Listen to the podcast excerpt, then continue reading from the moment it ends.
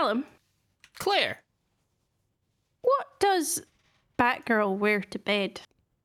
Um, I don't know. Her dark nightgown. Couple.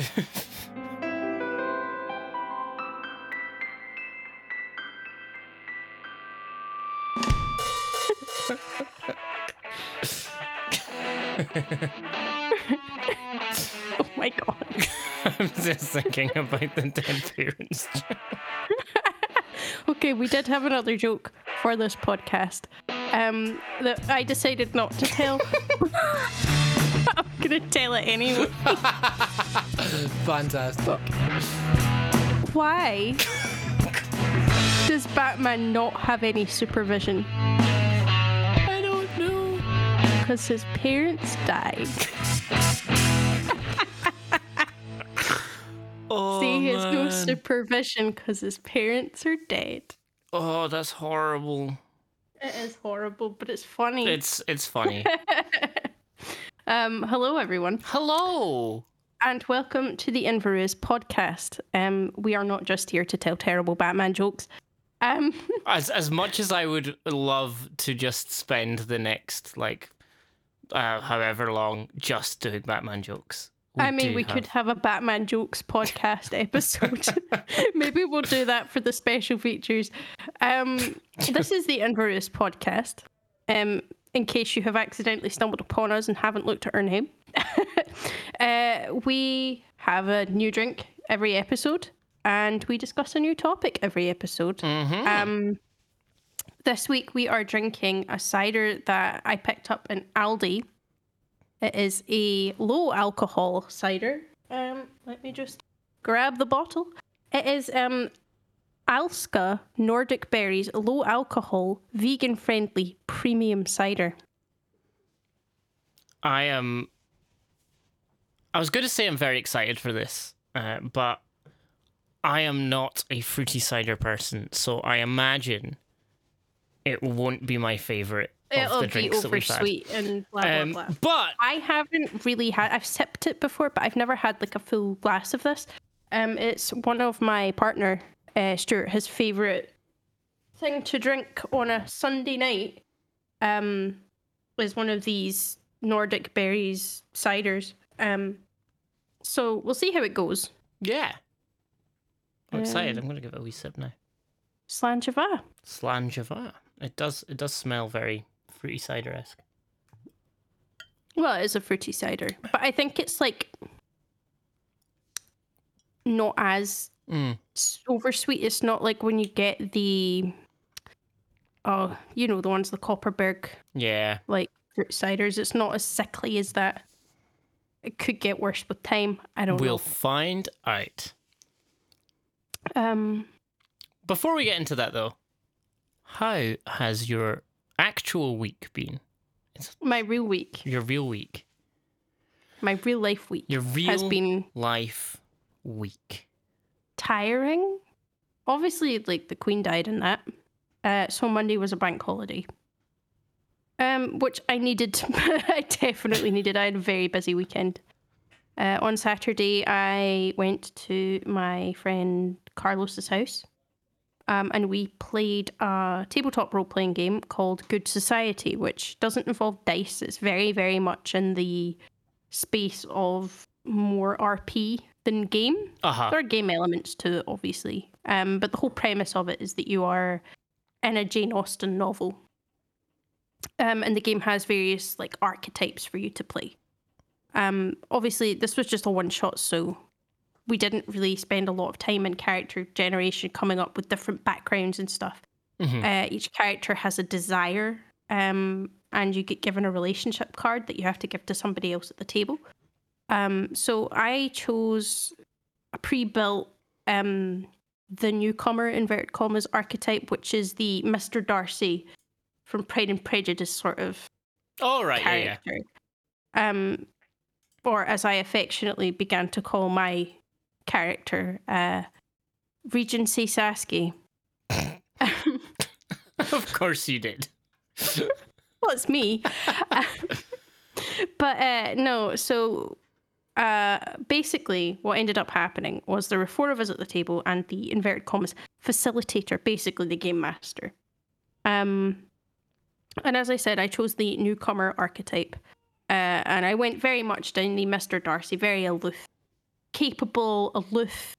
You know, people think he's like really standoffish and proud and arrogant, um, but he's not really. There's a lot more to him under there, uh, and I named him Benedict Hildegard. Okay. That's, that's is a a- good, that good a- upstanding name. I like it. Yeah, yeah, yeah. Uh, one of the the other people uh, chose the foreigner inverted commas archetype, but instead of making her a foreigner, we I exchanged my relationship card with this person, and they became my sibling. Um. So we did it that like my family runs a trade business, which takes them out of the country, and um, one of the things we chose to do was to take gender roles out of it. So it isn't like, Uh-huh. oh, the heir of the family must be a man. Um, Yeah, there okay. could be a woman.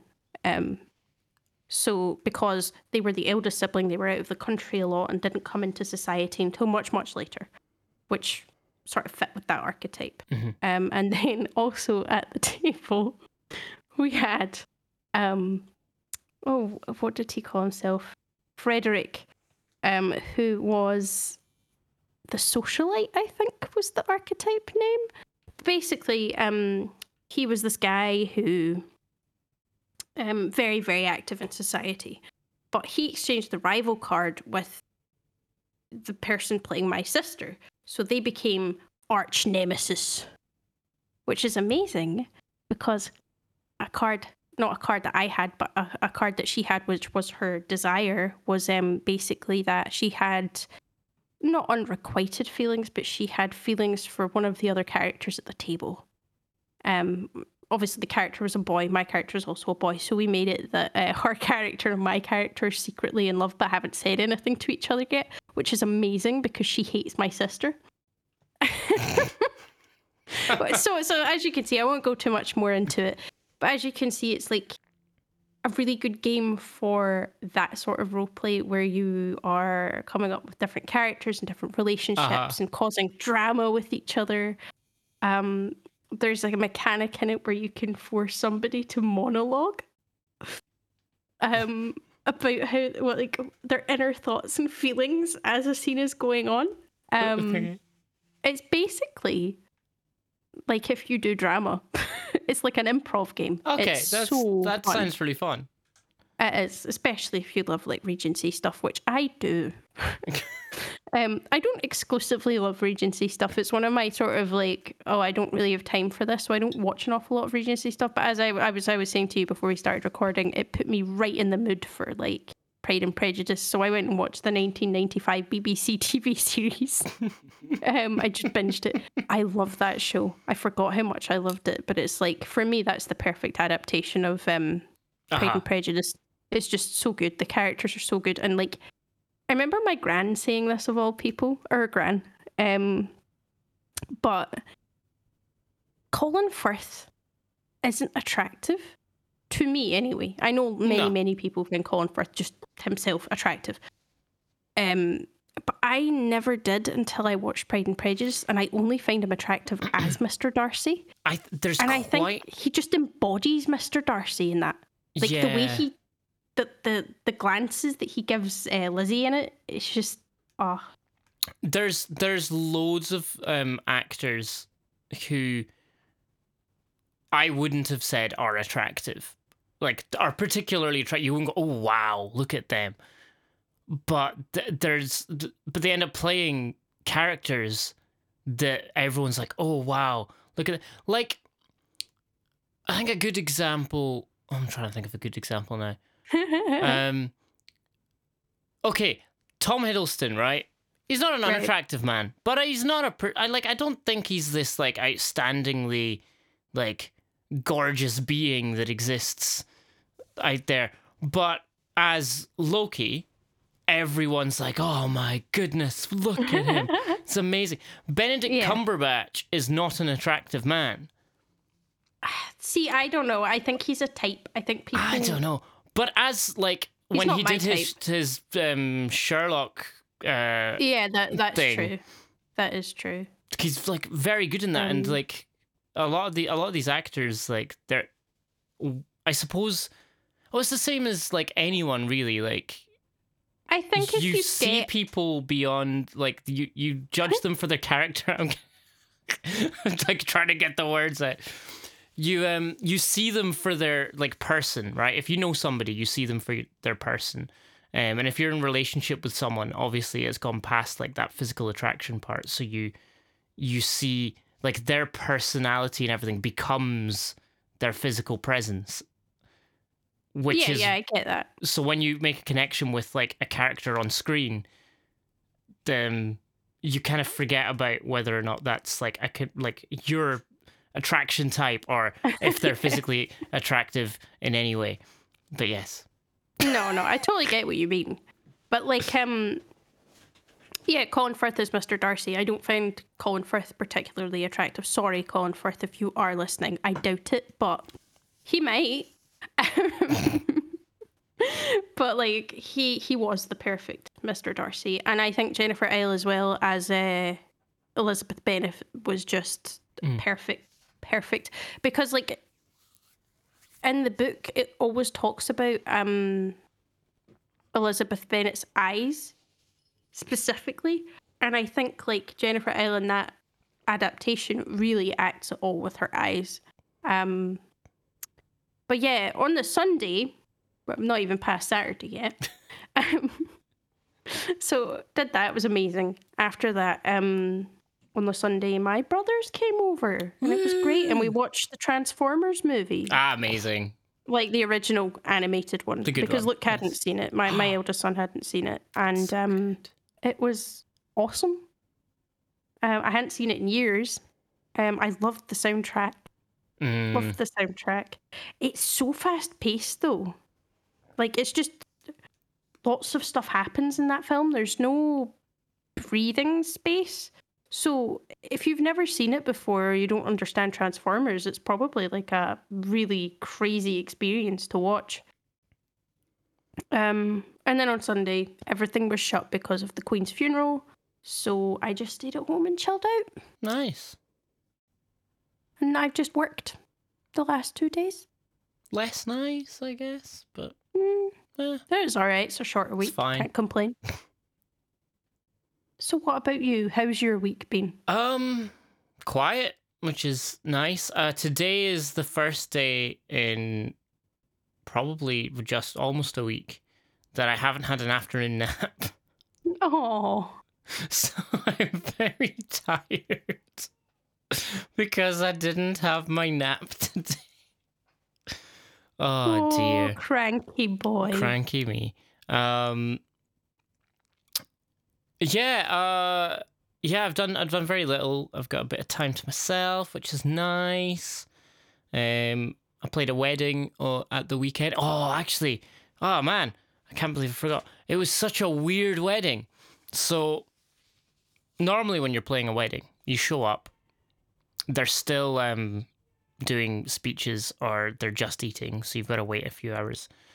But we showed up at um like half half seven, and we started playing at half eight, and we're like done and out before midnight. What? Yeah, Why? I did like I don't know. Um it was it was just bizarre. Like and but like not out of like we just like stopped and left, you know. That was it. It was over.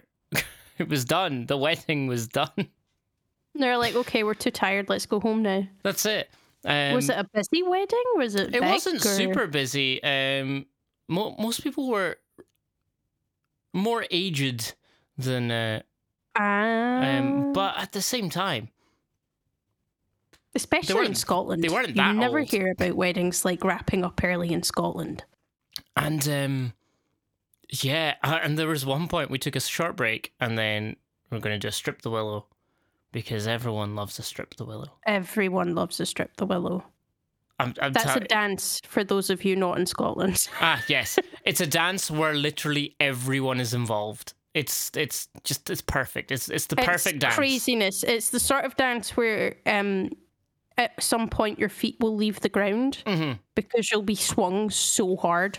It's Yes. like mental. It's the best dance. It's the It is the best, best dance, of the night. Strip the willow. I also like the Gay Gordons. Gay Gordons is Um, good.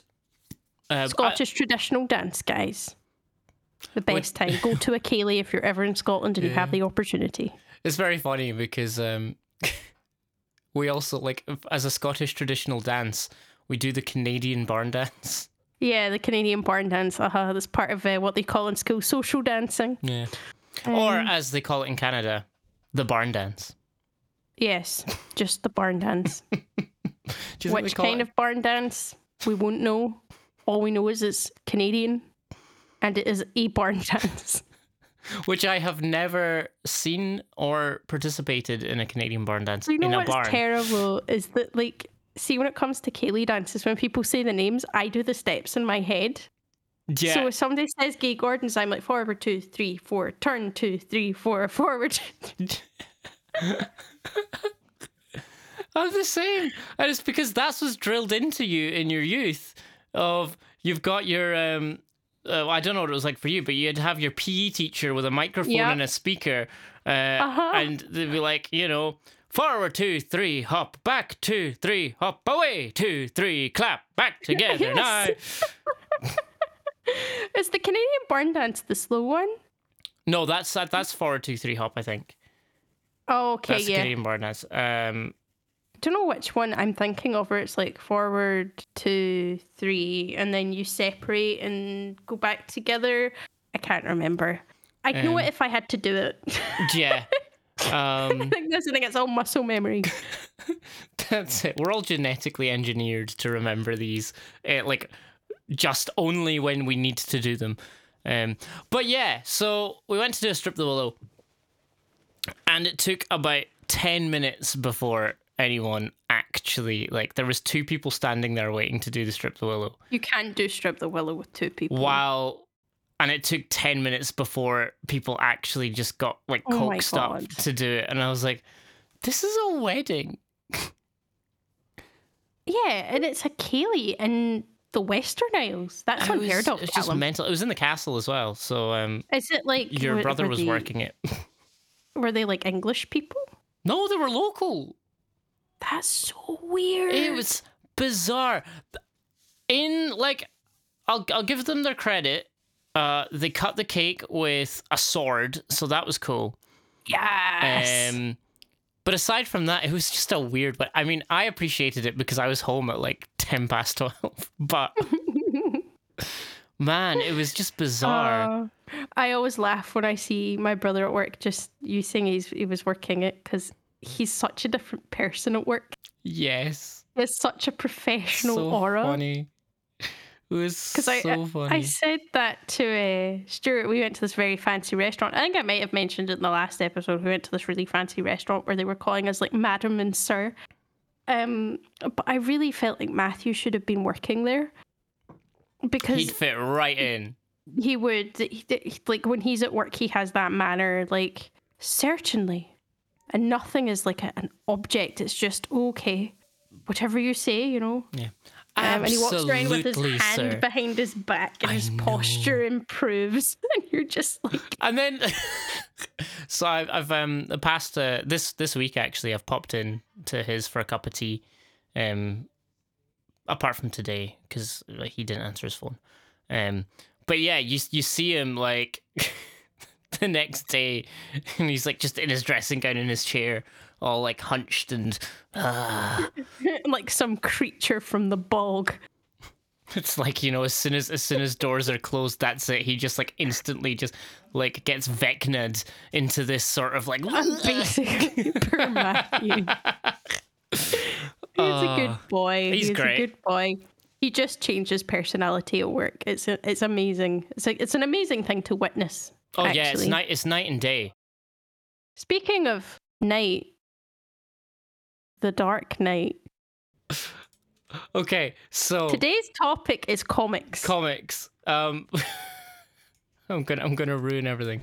Okay, so years I, I don't even know if you were there. Maybe you were, but years ago it was when The Dark Knight the movie was coming out, and uh, I was I was I wasn't I wasn't particularly old, um, or particularly young, but my uncle Yossa, um, went to to phone Showcase Cinema in uh, Renfrew to buy tickets for The Dark Knight, and it had like an automated answer machine thing, and you'd think it and it goes to watch. Um, I don't know what movies are coming out, um, but you know, to watch Winnie the Pooh, press one. To watch. Hey. Tintin goes on holiday, press 2. To watch The Dark Knight, press 3. And it was just mental. Uh, and Dark Knight. that memory has stuck with me I'm not wearing hockey pads. for Um, all time. But yes, we're talking about comics. we are. Um, and not just superheroes. I have stuff to say about other comics. Um, well, okay, okay. We'll start off with superheroes. Who's your favorite superhero? Um, and if not a favorite superhero, who is your favorite, or what is your favorite superhero comic? Because obviously, the X Men isn't a superhero. The X Men is my favorite superhero. Um, was it X Man? X Man is a superhero. Yeah, X Man a- is a superhero. Um, but um, no. Oh man, right? Okay, this is this is a bit complicated because my um my comic book history is a bit messy. Mine too, Um, and probably far more limited than a lot of people I know think. Um, mine is mine is very limited. Um, it's uh, my my comic book experience is actually, um, for the most part, going down to Barra on family holidays and finding bits and bobs of Uncle Nyosa and Uncle Seamus's old collection. Oh, So, but my favorite, my favorite comic, um,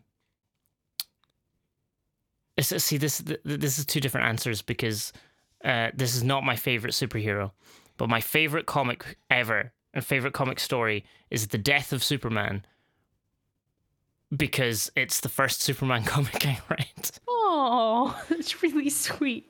and it's awesome. And Doomsday is awesome. And Superman dying at the end, is spoilers, Superman dies at the end of the comic, um, is awesome. It's so cool. And there's blood everywhere. And I was like, whoa, cartoon books have blood in them? What is this? Um, oh, they're so unsuitable for children. oh, yeah, like genuinely. That's, whoa. My mother used to go through. Um, I think it was when my brothers were reading X Men. Um, she sometimes listens to this podcast, so I'm sure she'll correct me when she hears this. Um, but the the boys they used to get these comics, and she would go through them before they read them and like censor out all the swear words with like a black marker so they couldn't read them. Amazing. But yeah, comic books not for children. Some of them are, and I think like there should be more American superhero comics for children. I think it's gone very much in a direction where a lot of it's very mature adult stuff. Yeah, I think Um, it's one of those things that the the people who kind of grew up with it when it was not more geared towards kids, but more sort of in the inverted commas like family friendly. Yeah, like in, in the more grey area Yeah, about the- whether you yeah, it's like very very much parental Yeah. guidance rather than like twelve upwards. Yeah, the people the people who were reading them then are the same people who are the primary audience of um like well, uh, like American superhero style comic books. Mm. now. So or I guess maybe because that's because they've they've kind of gone into the field in that that regard, you know. Yeah, for sure. Um, I don't know that I have a favorite superhero comic because I get very confused. Mm. Um, and again, I know a lot of people who know me who, you know, I talk about comics. I, I love a lot of superheroes. but I find comic timelines incredibly confusing. Um, and it's not something I can stick to. It's not like with Naruto, where yeah, sure, you know what, I'm gonna watch all 800 episodes of this, um, and there's tons and tons and tons and tons of it, but it's a continuous storyline. I, I like, I feel the trouble with American superhero comics is this resetting and redoing and 17 different iterations of the same character. And I'm not saying there's anything wrong with that per se.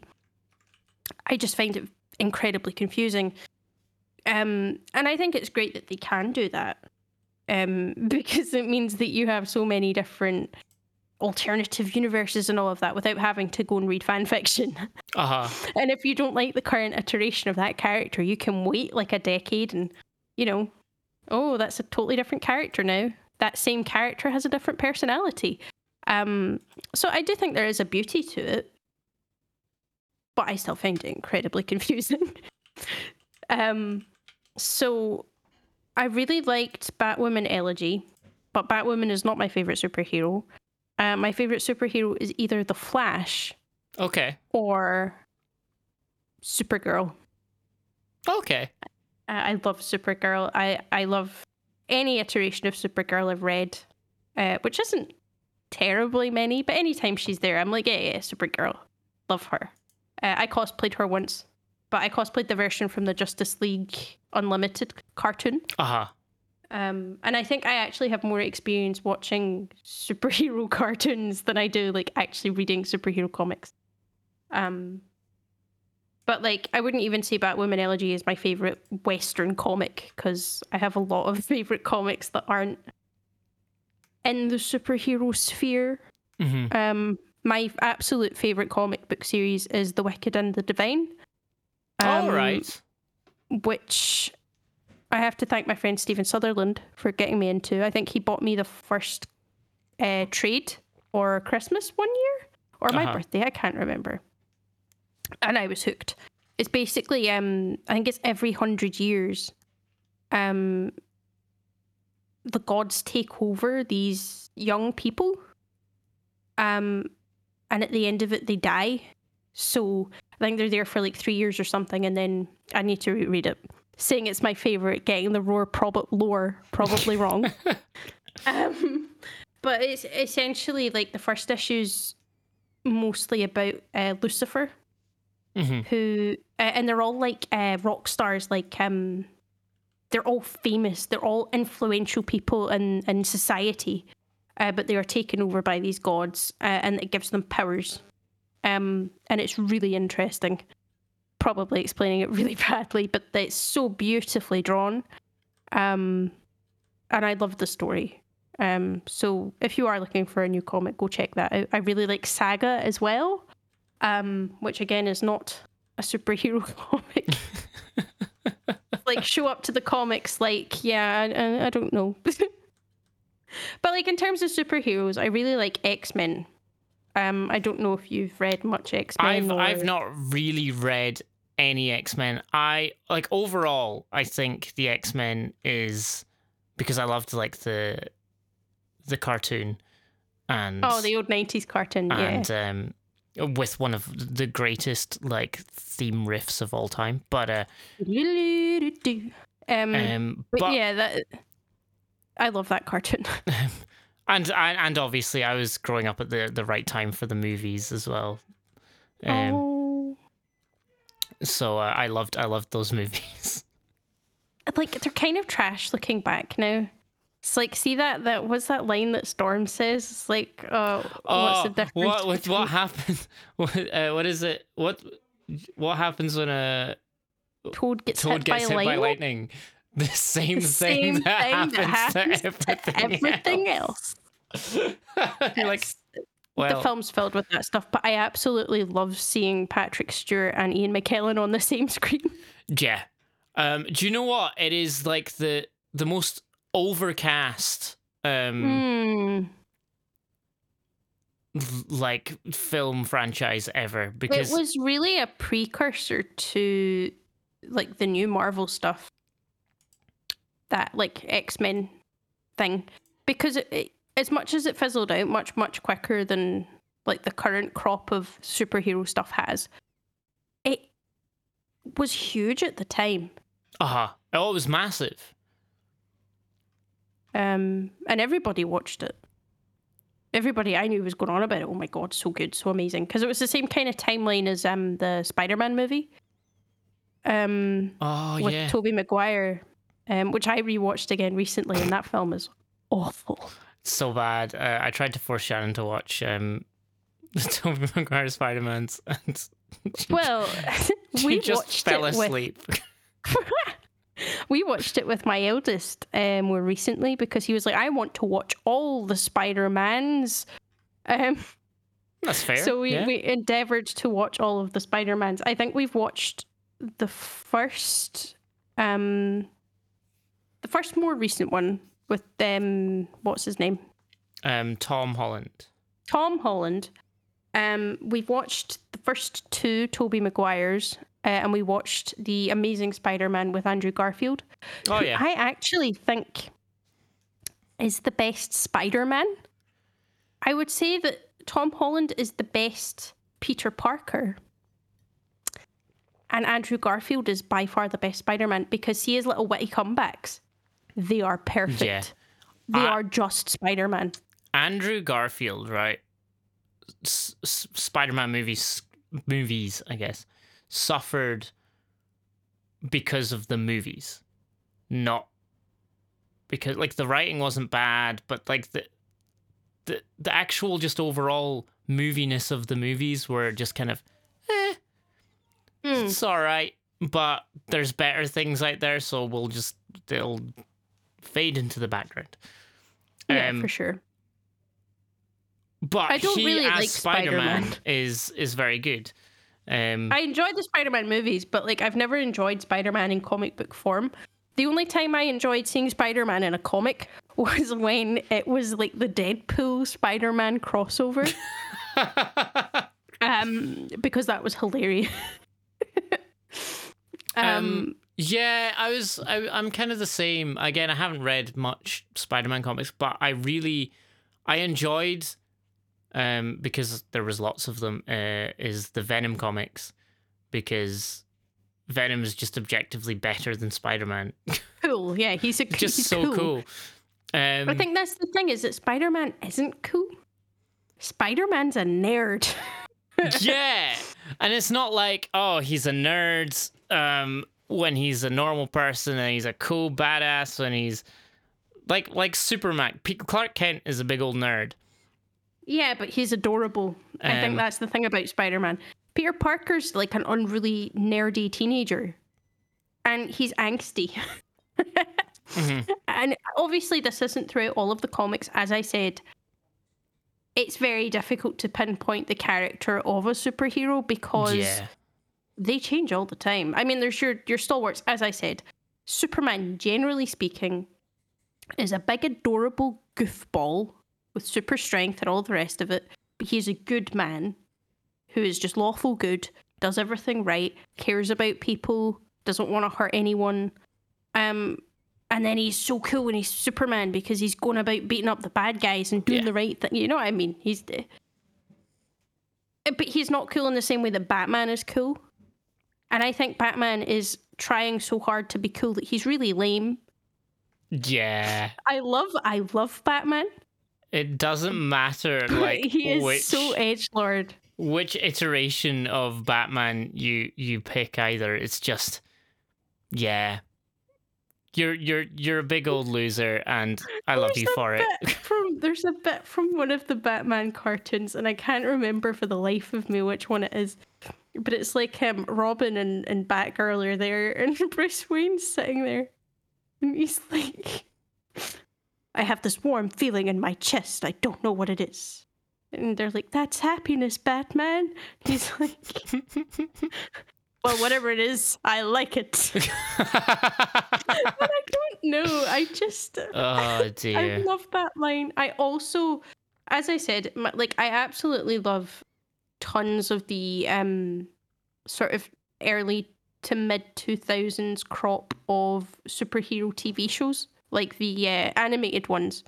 I never Yeah. really watched like Smallville or any of that stuff, but like Um, so like Justice League, Justice League Unlimited, the old Teen Titans, um, because a lot of my favorite um lines from TV shows come from particularly Justice League Unlimited. Uh, my favorite being the one where the Flash and Lex Luthor get body swapped.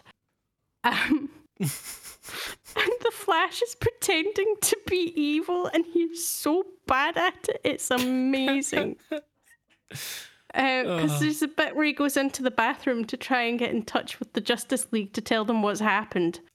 And uh, he's in the toilet and it doesn't work, so he leaves. And one of the villains um, from the League of Evil Guys, I don't know what it's called, but like he's in the toilets and like Flash as Lex Luthor goes to leave, and the guy's like, "Aren't you gonna wash your hands?" And he turns around and goes, "No, cause I'm evil." and it's just amazing. It's like this perfectly pure good man trying to pretend that he's evil, and he's so bad at That's it. amazing. Um, oh, I Um, love it. But I think I think some of the best like portrayals of of like superheroes are when they're not in their particular like book or movie or thing. You know? Yeah, yeah. Um so like Okay, going back to Venom because Venom's cool. So this is a bad example because Venom's cool anyway. Um but the other comics that I really enjoyed were the Overkill comics Okay. um, which uh, oh, I can't remember who, who um did it, um, but it's uh, or if I just Google Overkill, it does not come up with the comics straight away. No. How weird! How weird is that? Who would even have thought? Who would have thought it? Um, but yeah, so it's it's um yeah, it's it's just a Marvel. Um, of course it's Marvel because Venom was in it. Um, but it's I don't really remember much about it, but I remember this one bit in particular where the the the characters in it come across Venom, and it's all bad, and then Venom splits in two and then there's like a fleshy, disgusting inside body type Venom and Venom. And the girl's like, I don't remember him doing that in the comics. And that was just like, whoa. Oh, that's as so good. as a as like a, a 12 year old kid going reading that going, whoa, they reference the comic even though they're in a comic. Oh my god, they broke the fourth wall. It's Yeah. also entirely possible I've made all of that. I don't think so though. no. But I mean, childhood brains do remember things wrong. Yeah. And I'm sure there are comic fans, if there are any comic fans listening, uh, they're probably going, oh my god, what a pair of idiots. yeah. They're like, these they don't are know what they're real talking about. Um, Why are they doing a podcast episode about comics when they're not comic people? Do you know what? I think Um, I think it's it's kind of unfair because you know comic books are kind of, like when you mention comics, people automatically go to superheroes and think Oh no, But- exactly. most of my comic experience um is not that. Um so I mean But I re- I've read more manga. Hundred percent, I've read more manga than I have ever read like Western comic books. uh-huh. But that doesn't mean to say I don't like them. Um, as I said, like two of my favorites, The Wicked and the Divine and Saga, are like not superheroes. And I think, as you're saying, if if you say, "Oh, I love comic books," people are like, "Oh, who's your favorite superhero?" And it's like, well, maybe you don't like superheroes. I mean, there's plenty of stuff out there if you don't like superheroes. Yeah. Um, but if you are talking about superheroes, to get into that as an adult is a massive undertaking. Like, I remember when the new 52 came out, and I was like saying to one of my friends who writes comics, um, or did write comics. I don't know if he's still doing that. They were like not professional comics. It was just something he did because get your art out there, uh, Mhm. which is perfectly respectable. Yeah. I'm very proud of him for actually trying to do that. But I said to one of my friends who I knew was into comics, I said, okay, this is coming out. Take me to Forbidden Planet and A1 Comics in Glasgow and tell me where to start. And that was where I got Batwoman Elegy, which I don't think is part of the new 52. but I got it because it was good. yeah, yeah. I got New 52 Flash and I got New 52 Wonder Woman, I think. Um, and I read the first trade paperbacks or whatever. Um, and I liked them. But it's just, I never managed to keep up, you know? And I always intended to. But there's just so much. It's like, yeah. Oh, New 52, we're relaunching all of the, the DC titles. All right, okay. Um, I'm just going to shell out like a £100 a month to get all of the issues that have come out this month for every single superhero. So I guess like the way that people mostly must do it is unless they are absolutely obsessed, like they just pick one or two that they like and, you know, keep going with it Mm. but it's such an undertaking and especially if you want to get into prior iterations of the comics. So like i have a lot of respect for people who do know their stuff when it comes to comics because i think as i said it's a it's a big thing. It's a big big task. Um and i have so many other things that i enjoy. Um like i am a woman of many hobbies. Yeah. and I I just don't feel like I have the time or energy to put into what it would take to consistently follow what is happening in comics on top of everything else that I enjoy. Yeah, it's it is one of those um I guess sort of hobbies that it it does it's all I don't want to say all encompassing because everyone I know who's really into comics and knows a lot about comics actually knows loads about other things too. So Oh, sure, yeah. um but yeah, if, if I was to get even to like half like the the in-depth knowledge even on just like one series, I'd I'd have to give up like everything else. Well, it's it's for me. It's people who know everything about X Men, for example, because X Men's one that I kind of have sort of followed almost a little bit.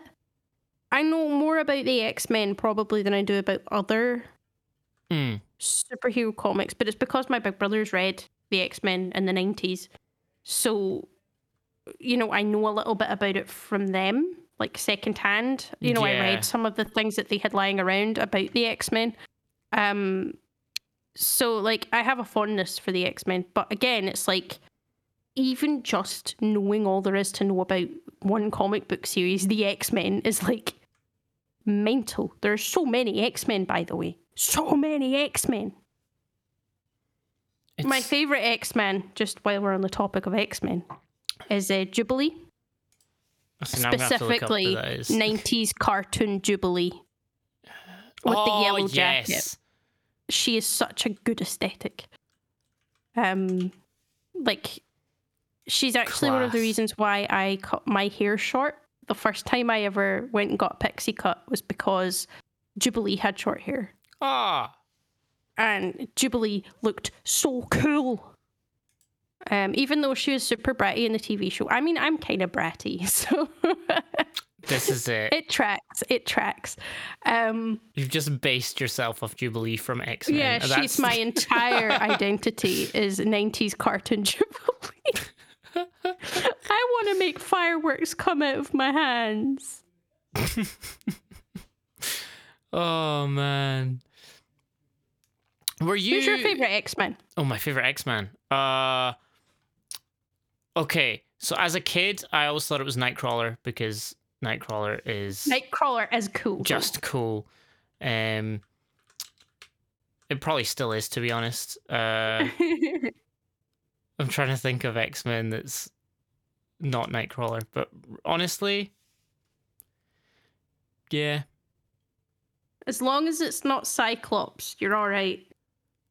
What I do you hate mean? Scott Summers. I hate Cyclops Scott is Summers. the best. He's No, the he whiniest like uselessness, most I've seen useless. a four panel web comic that summed up exactly why I hate Scott Summers, and it isn't even something that happens in the comic. it's like um the the X-Men are all like gathered around talking about how difficult it is to be a mutant. And it's all like, you know, Nightcrawler and Beast and like the ones that are like really physically disfigured because Yeah. of their mutations.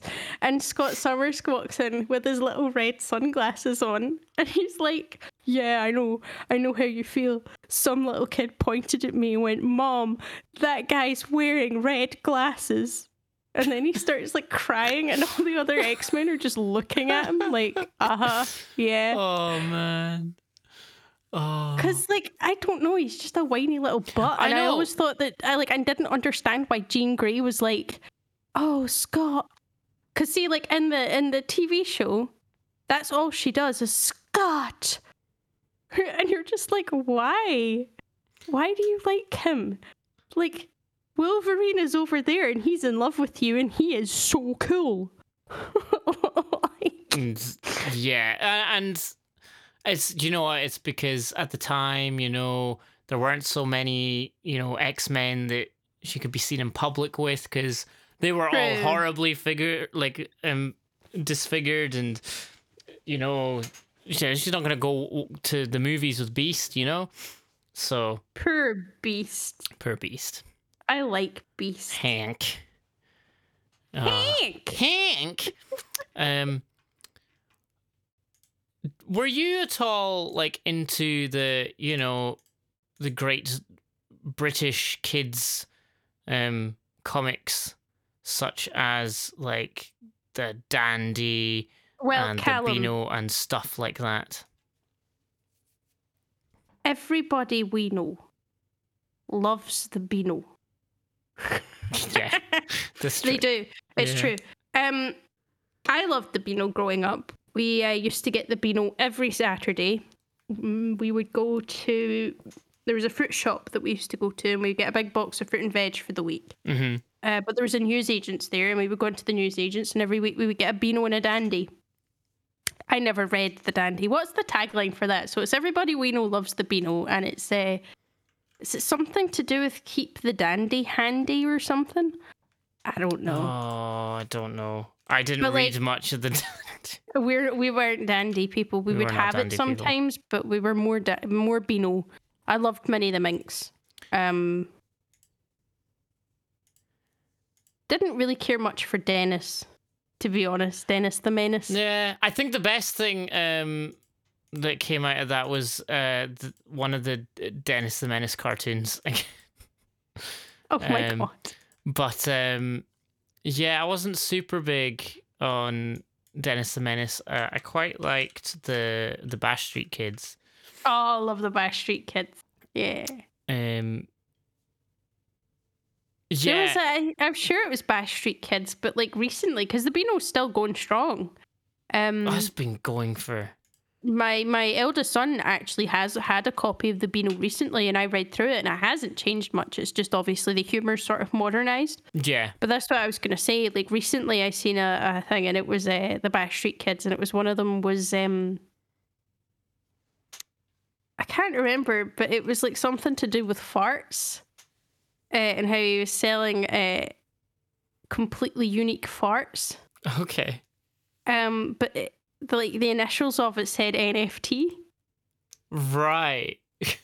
And it was basically they were making like a whole joke about NFTs and how garbage NFTs are, but it was in the Beano, and I was like, "This is amazing."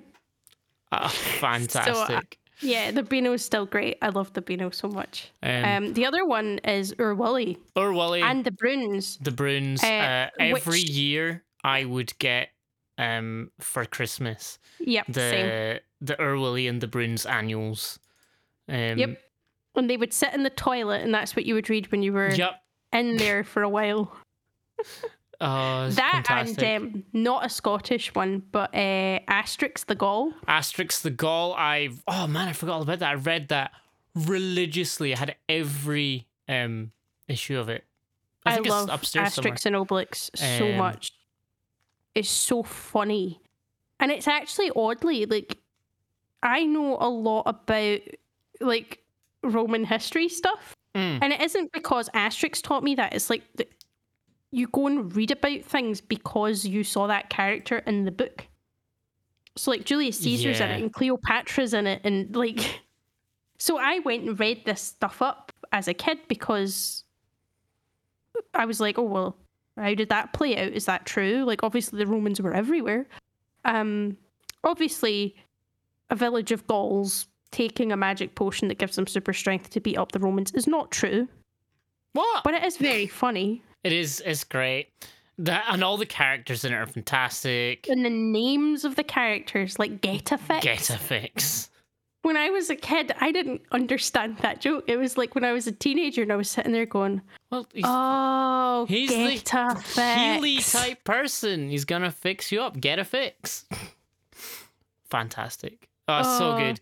Um, the other, I guess, um, I guess less comic books, except I had books of them because they're uh, they were daily strips. But the Calvin and Hobbes books are. Oh yeah, yeah, yeah. Calvin, Calvin, and and Hobbes is just It's it.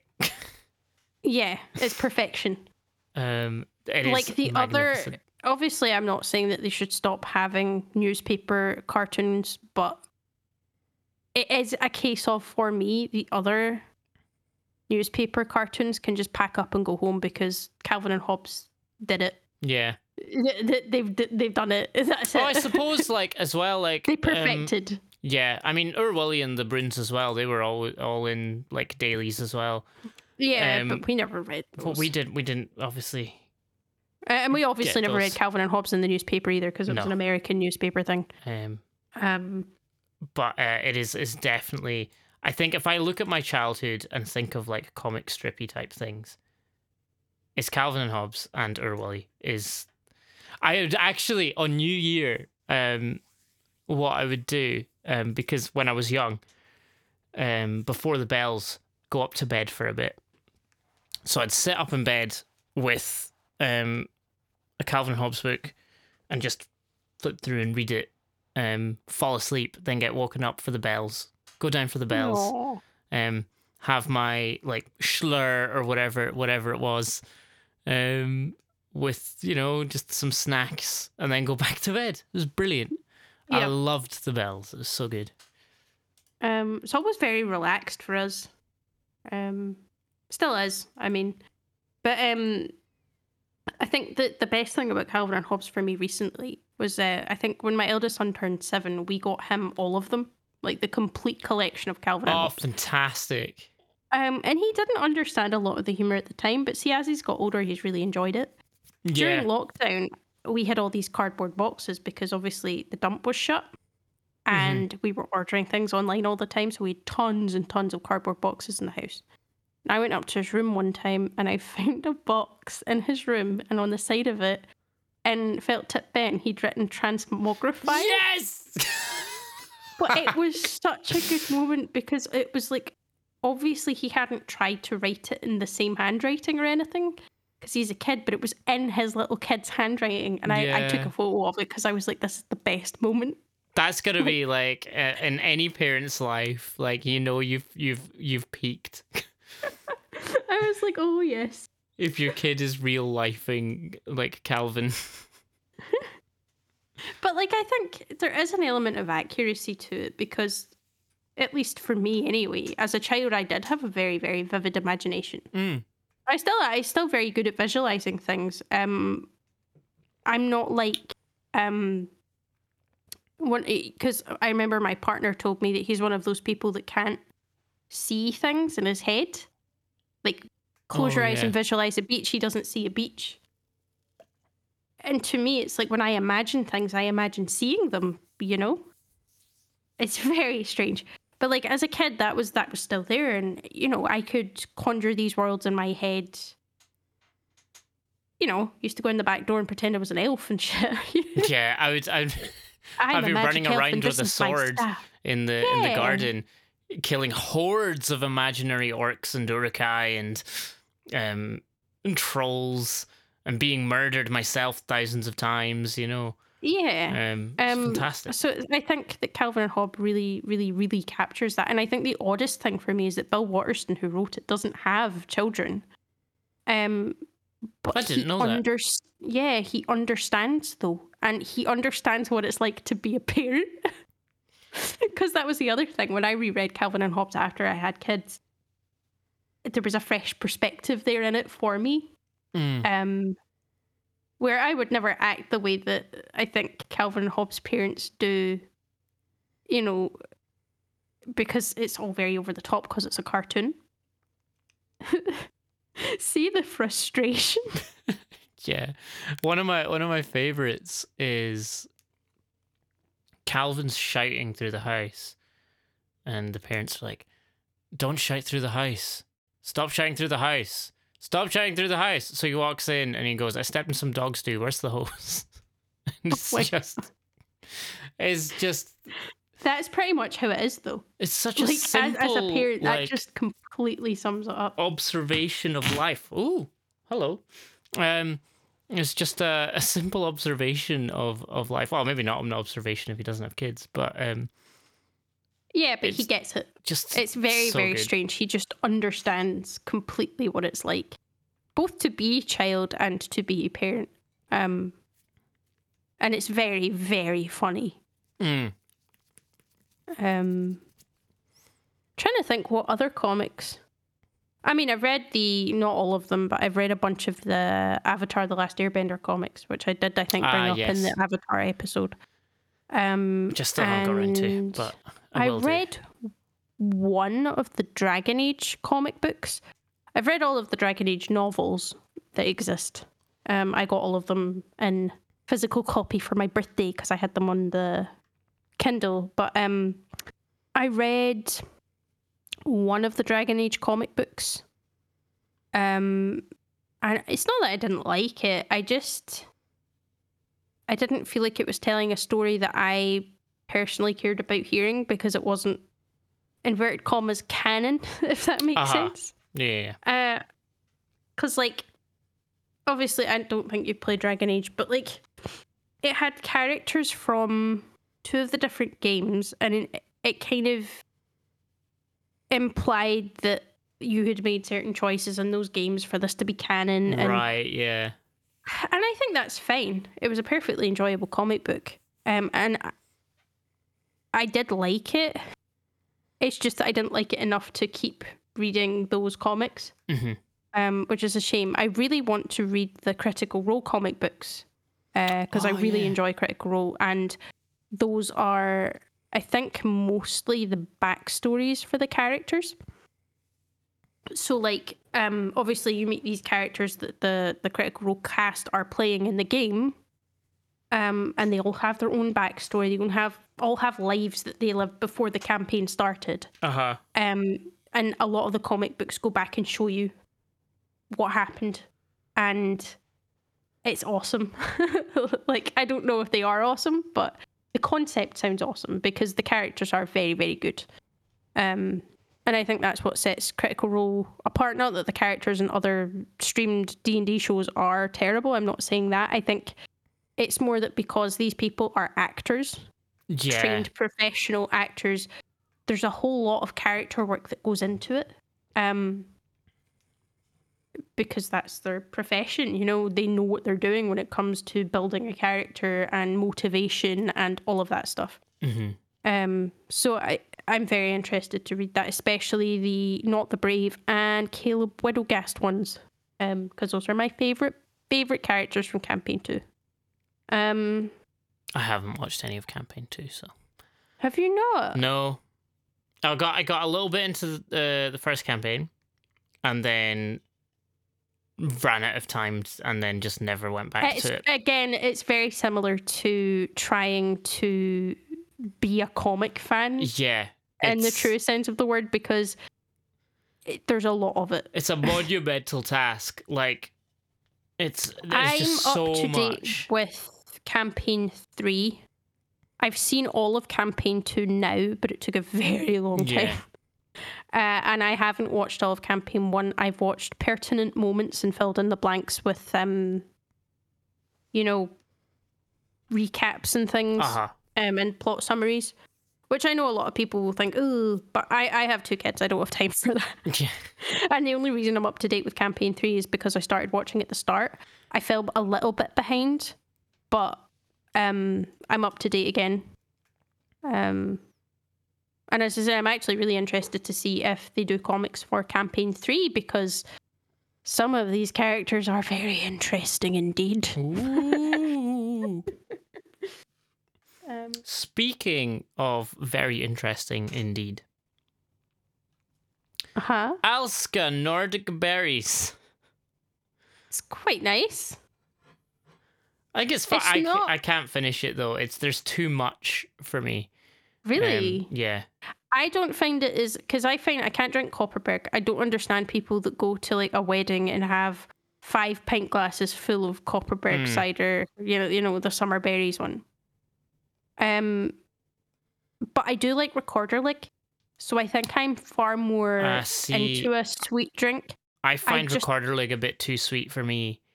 Um, Um, I like Rekorderlig, um, and I don't mind Old Mout, but I think that one out of all of the fruity ciders, because I won't pick a fruity cider. Like if I, if I'm out or whatever, like I'll have it if I'm given it, but it isn't something that I go out of my way to partake in.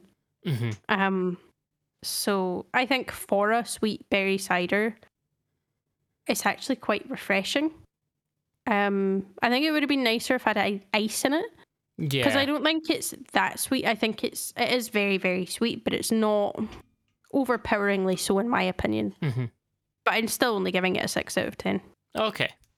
Um, I'm gonna give it a four, not because it's bad, because uh, it's just I am not It's not, a not huge your fan of it. not your scene. The first third of it, I really kind of enjoyed because it was like super chilled and it was just it was all right. The second third was just a bit much for me. I'm a bit like over over sweetened. Can you Um, drink like Irn-Bru in that? Oh yeah, I can. I can. I, actually, do you know what? I used to be able to drink a lot of Irn-Bru, but now I can probably have like a bottle, and then that'll do me. I mean, they did change the recipe because I don't. I think it's strange because I managed that fine. Like I've drank that whole thing, but I don't like sweet fizzy drinks. I take a notion for Irn-Bru every so often, Mm. but like we never have sweet fizzy drinks in the house because I don't drink them. The last time we got a KFC bucket, it came with like a bottle of uh, Seven Up, uh-huh. and I didn't. I like. I think I drank half a glass of Seven Up, and the thing went in the fridge, and it's just not ever been taken out. Um, I don't like sweet drinks, so it's strange. I think for some reason with alcohol, I'm like, sure, even though there's like zero point five percent alcohol in that beverage. Oh yeah, that's another point. It's non-alcoholic. Well, it's low alcohol. Um, Um, but yeah, no, it, it wasn't bad, but I've still got a third of it to drink. So I will say, if you are into that stuff, you probably will really like it oh yeah, because I think it's quite a refreshing one for being a very oversweet cider.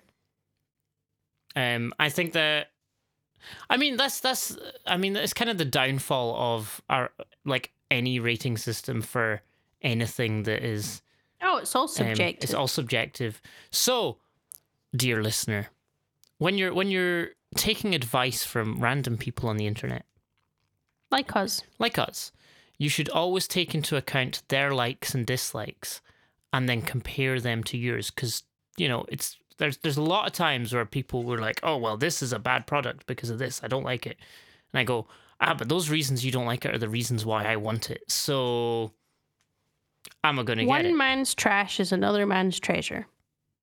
And let me tell you, I got a lot of trash. Well, I'm just made of trash, let's be honest. We're all tr- And we're I all have trash people here. who love me. So clearly, I am someone's treasure. Yeah. I'm also my own treasure because I enjoy all of the trash. The real treasure was the trash we collected along the way. True. True words were never spoken. Um, if you would like to, you can follow us on all the socially things on the Twitter. There's a Facebook page that I fail to update very often. Same with Twitter. Twitter never gets updated. Um, you can also head over to kabloof.com slash Inveruous if you want to get um, links to where you can get the drinks. Um, I've actually just linked the website for this as opposed to linking you to Aldi because you can probably, if you don't live where I live, you can probably just walk to Aldi. Um, Yep, it's really cheap and very nice. and I um, would also recommend checking out Aldi's other selections of uh, alcoholic and non-alcoholic beverages because they have quite a good selection.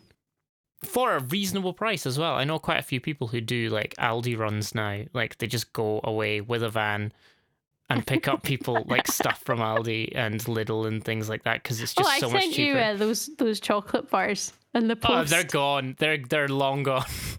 They lasted about bars. Three They're minutes. so good.